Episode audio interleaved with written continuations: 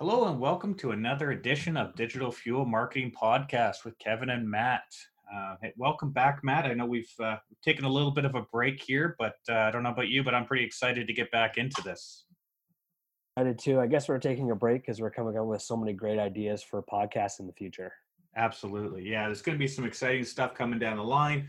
Um, we're back at it. We're going to be looking at doing these weekly going forward, and uh, we're hoping that uh, everyone enjoys it and follows along with us. So, today we thought we were going to talk about marketing expectations.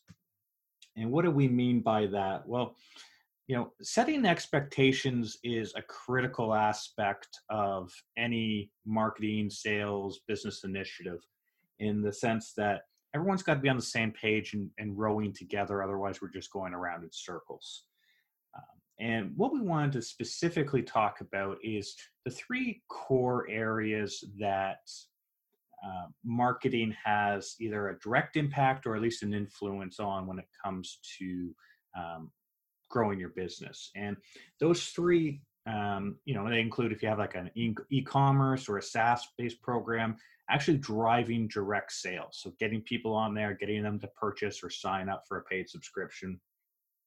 If you have a more complex uh, sales process that involves salespeople getting involved, um, that you know the expectation there might be to generate and deliver leads to those sales team, and then if you work in you know let's say a retail or a brick and mortar business where you're wanting to drive traffic to your store um, your physical address, you know, marketing might be focusing on brand awareness, who you are, where you are, and, and what sets you apart to drive people in.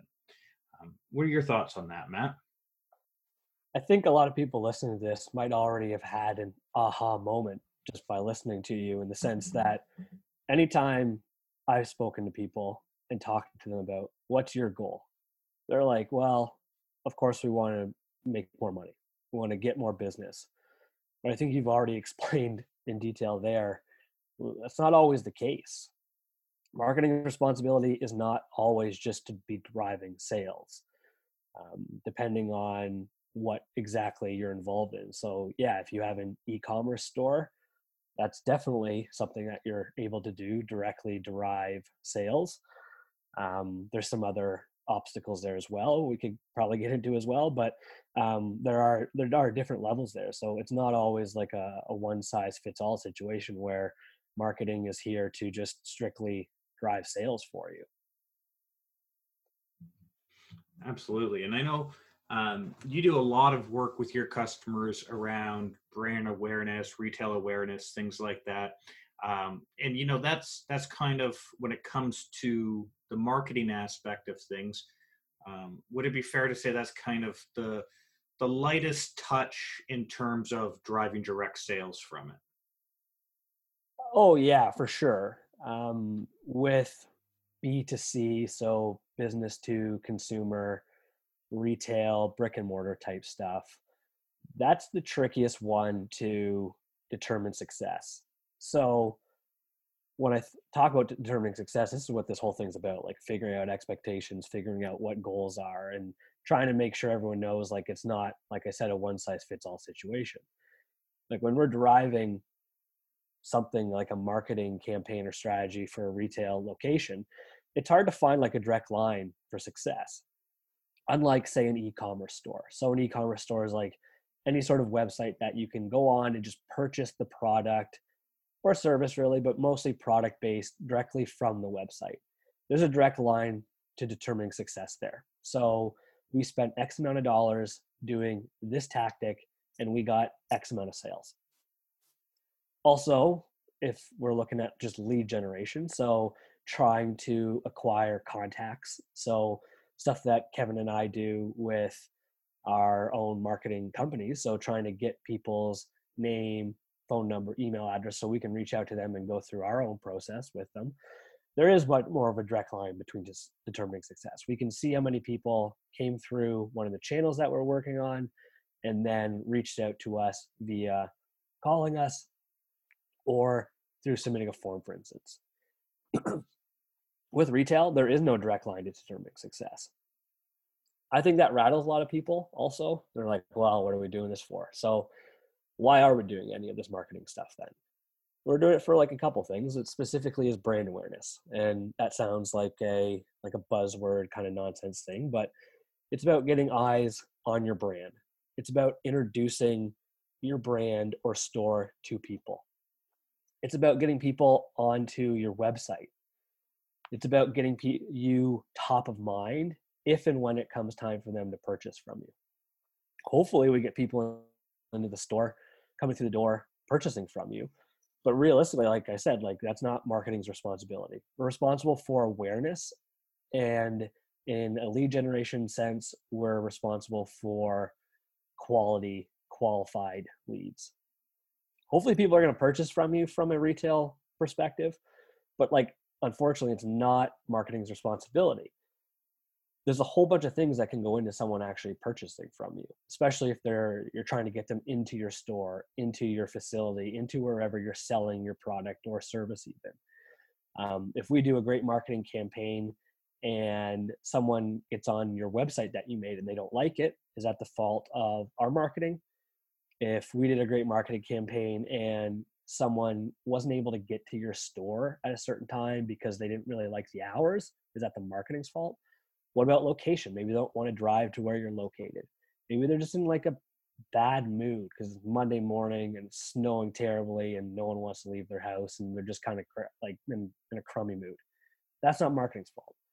Maybe you're downtown, like Main Street, and parking is an issue. That's not marketing's fault. Maybe unfortunately your prices aren't great maybe unfortunately no one wants to tell you this but your service might not be as good as you think it is or maybe you've got like a bad apple in the bunch. That's not marketing's fault if people didn't purchase from you.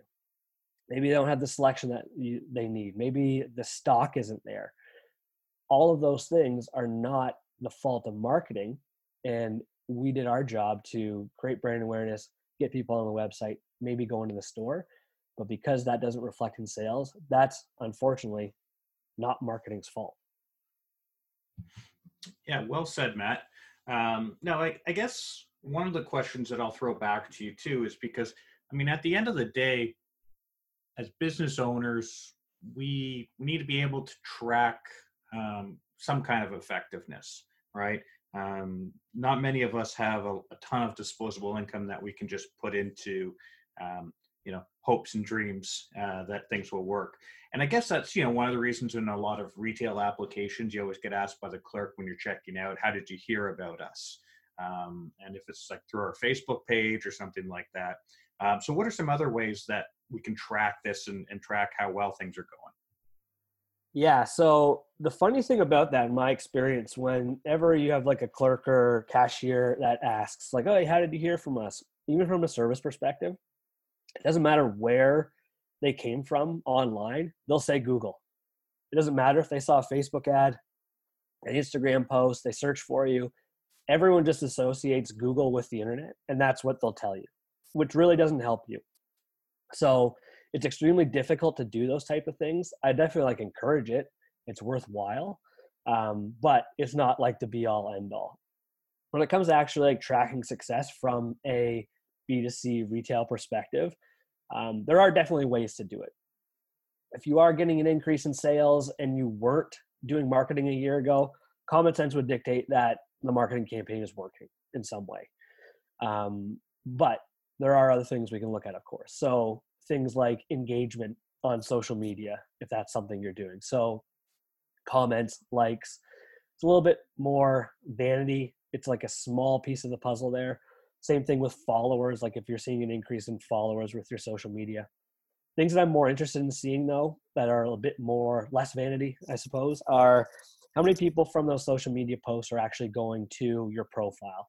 So beyond just seeing a pretty picture and clicking on it, are they checking out your profile to learn a little bit more about it? And then beyond that, are you seeing an increase in social traffic? Are you seeing an increase in your traffic on Google? So people coming and then searching for you and your brand on Google later.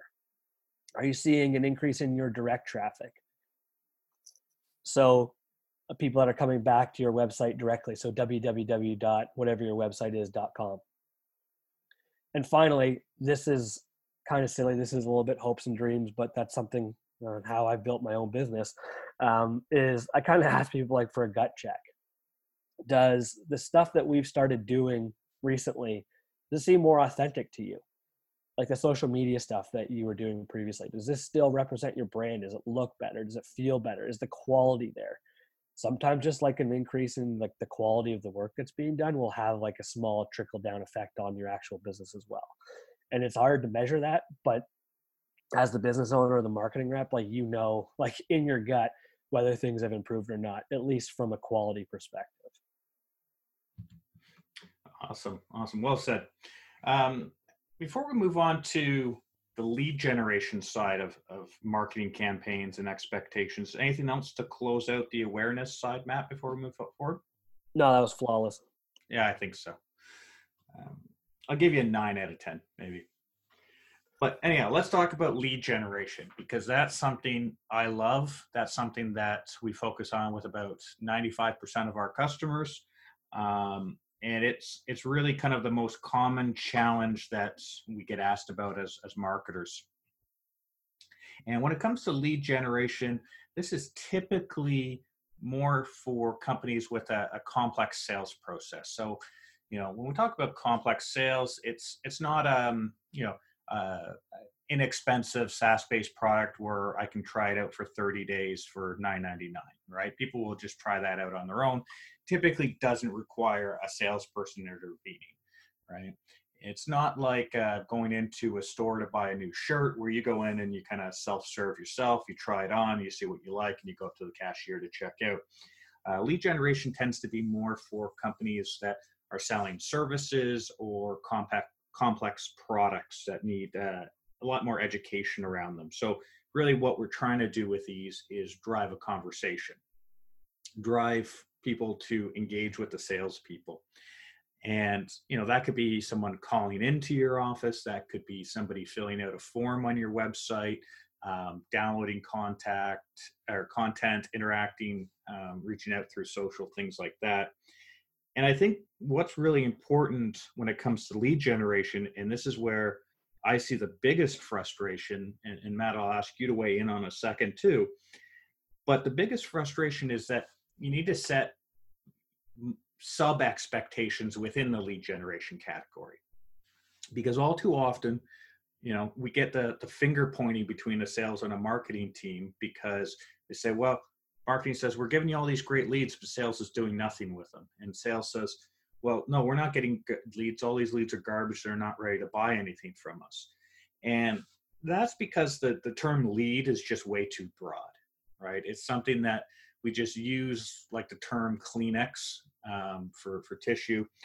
Uh, and really, you know, you need to set up your expectations around what is a lead, how are we going to qualify the different stages or types of leads, and what are we really after? Because if somebody reads a, an ebook or a white paper that you've posted, doesn't mean that they're necessarily ready for a salesperson to get on the phone with them, you know, push for a demo or or things like that.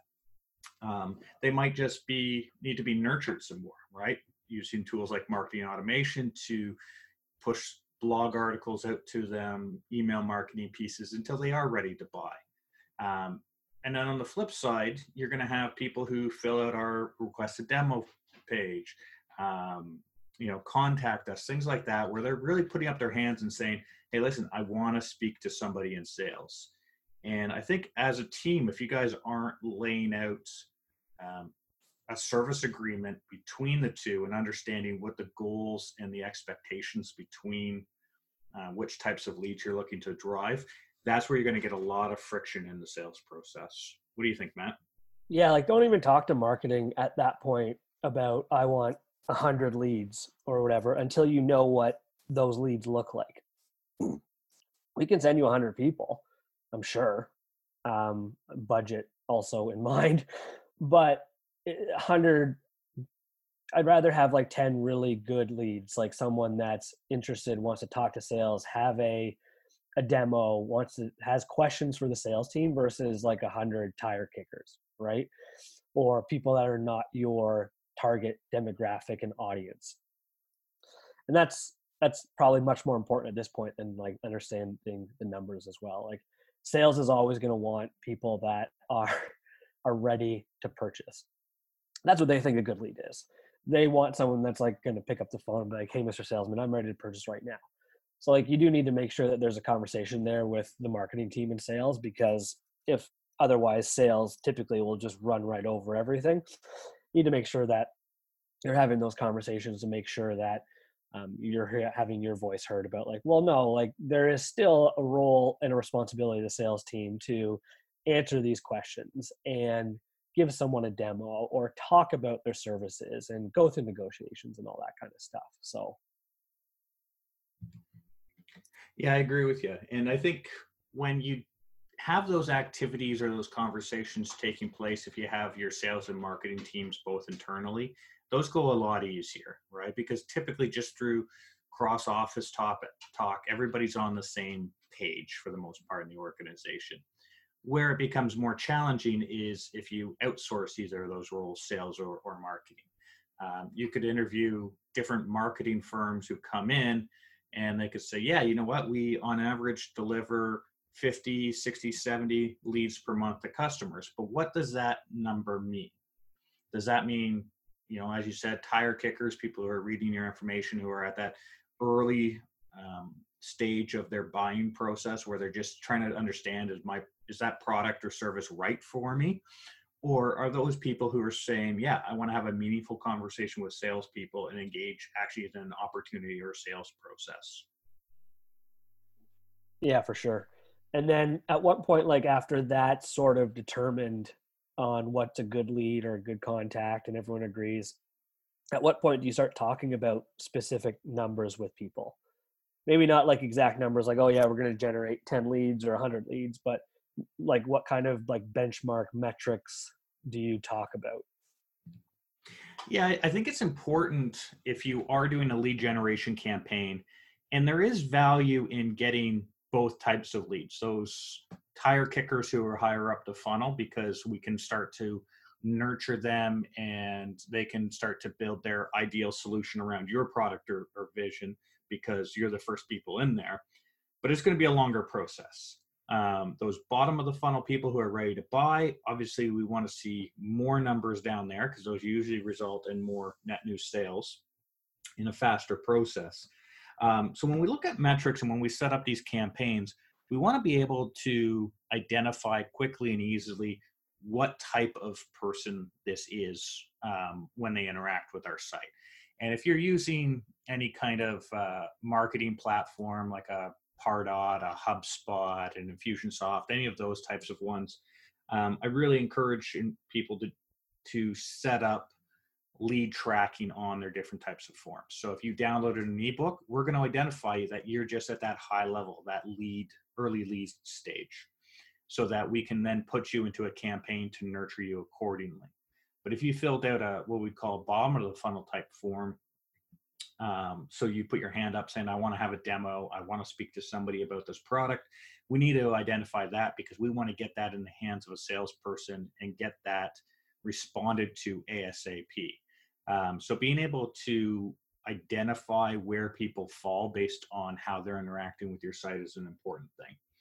Um, you can get into more complex tracking if you've got the tools for it. So things like lead scoring, right? So you can assign points based on how people interact with your website and online content. So are people, you know, looking at my pricing page and our contact us page? Well, they're probably a better fit than somebody who looked at our about us page and retweeted something from us right so lead scoring um, lead stage tracking are, are, two important things to set up and um, yeah uh, did i answer your question there matt or did i just go off on way too much of a tangent? Well yeah i don't want to pat you on the back too much but yeah that made sense i suppose. Um, i was also thinking about like conversion rates. So at that point once you've decided okay this is a good lead how many people am i going to probably receive as a lead based on like say the amount of traffic i've got to my website? So conversion rate is basically the amount of people that have become a lead um, divided by the amount of people that have been on the website for instance oh typically like any sort of benchmark is recorded by industry um, I like to always lean back on like anywhere from like three or four percent is a pretty good average benchmark. Um, three percent is good. Anything above four percent like is way above average, and you'd be extremely happy. I remember one time being in a client meeting, and this account was already in a tailspin. This was a couple years ago, and the client was arguing with us that like we should be getting our conversion rate up to 50% and I'll never forget, like me and the other person that were in the room were just like, this guy is just completely spinning off this planet. He basically thought that, like, if anyone's on our site, they should like it so much. And why else would they be there other than to reach out and connect with us? And we better find a way to get to 50%. And I was just like, buddy, like, it's never, ever, ever going to happen. You could put the greatest marketing minds in the room together it's just not the nature of the beast like it's just not understanding marketing processes or more so even sales processes so i was always found that fascinating and i think that's really important to to tell people because i've also sat in rooms when they've seen like a three or four percent conversion rate and they're like well that's awful and i'm actually like you know what that's actually really good and it's right on where it should be um, so it's always good like i said to kind of like we're talking about is like keep those expectations and kind of talk about them right away within that first conversation that everyone has with the sales and marketing team. That's a good point, and I think something to to keep in mind. You know, when you talk about the, the three to four percent, and that's the average that we typically use, um, or we try to get down to industry industry specific if we can find those, or have enough people in that industry to make something meaningful. But um, it, it's exactly that's an average, right? Um, for a really, really targeted uh, ads campaign with a really great landing page, you can probably see higher than that three to four percent, and you probably should be seeing higher than that. But people coming in on a blog page might just read that one article and take off. So it's an average across right. everything that you're doing in your marketing campaign. It's not to say that you know um, getting two to three percent on a, a really highly targeted landing page is is great there's room for improvement there. But when you take it across the entire site, yeah, we typically use 4%. And the other thing too to keep in mind is, um, you know, what is the the market cap for that industry as well, right? Um, because that's another area we see a lot of people with misconceptions where they say, you know what, there should be a hundred thousand people on our website every month. But then when you break down the keywords that are related to their industry, there might only be 2,000 people a month searching for that type of product in their country or in their service area.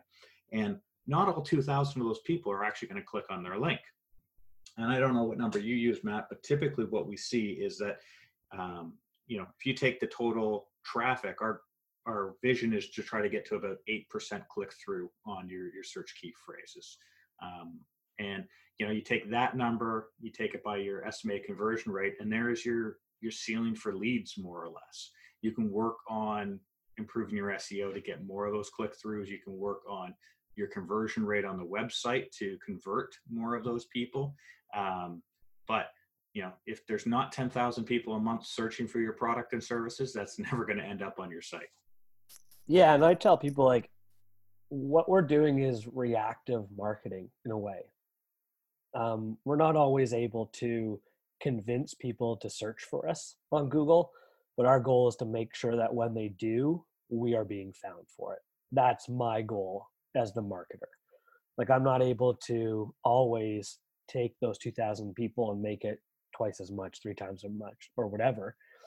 But the goal is to get those 2000 people to see you, let's say I don't know what the number is, but let's say the goal is all the time and then of course like then we'll see a lower click-through rate but anyways like the goal when we're looking at this stuff is reactive and getting in front of those people that are searching for you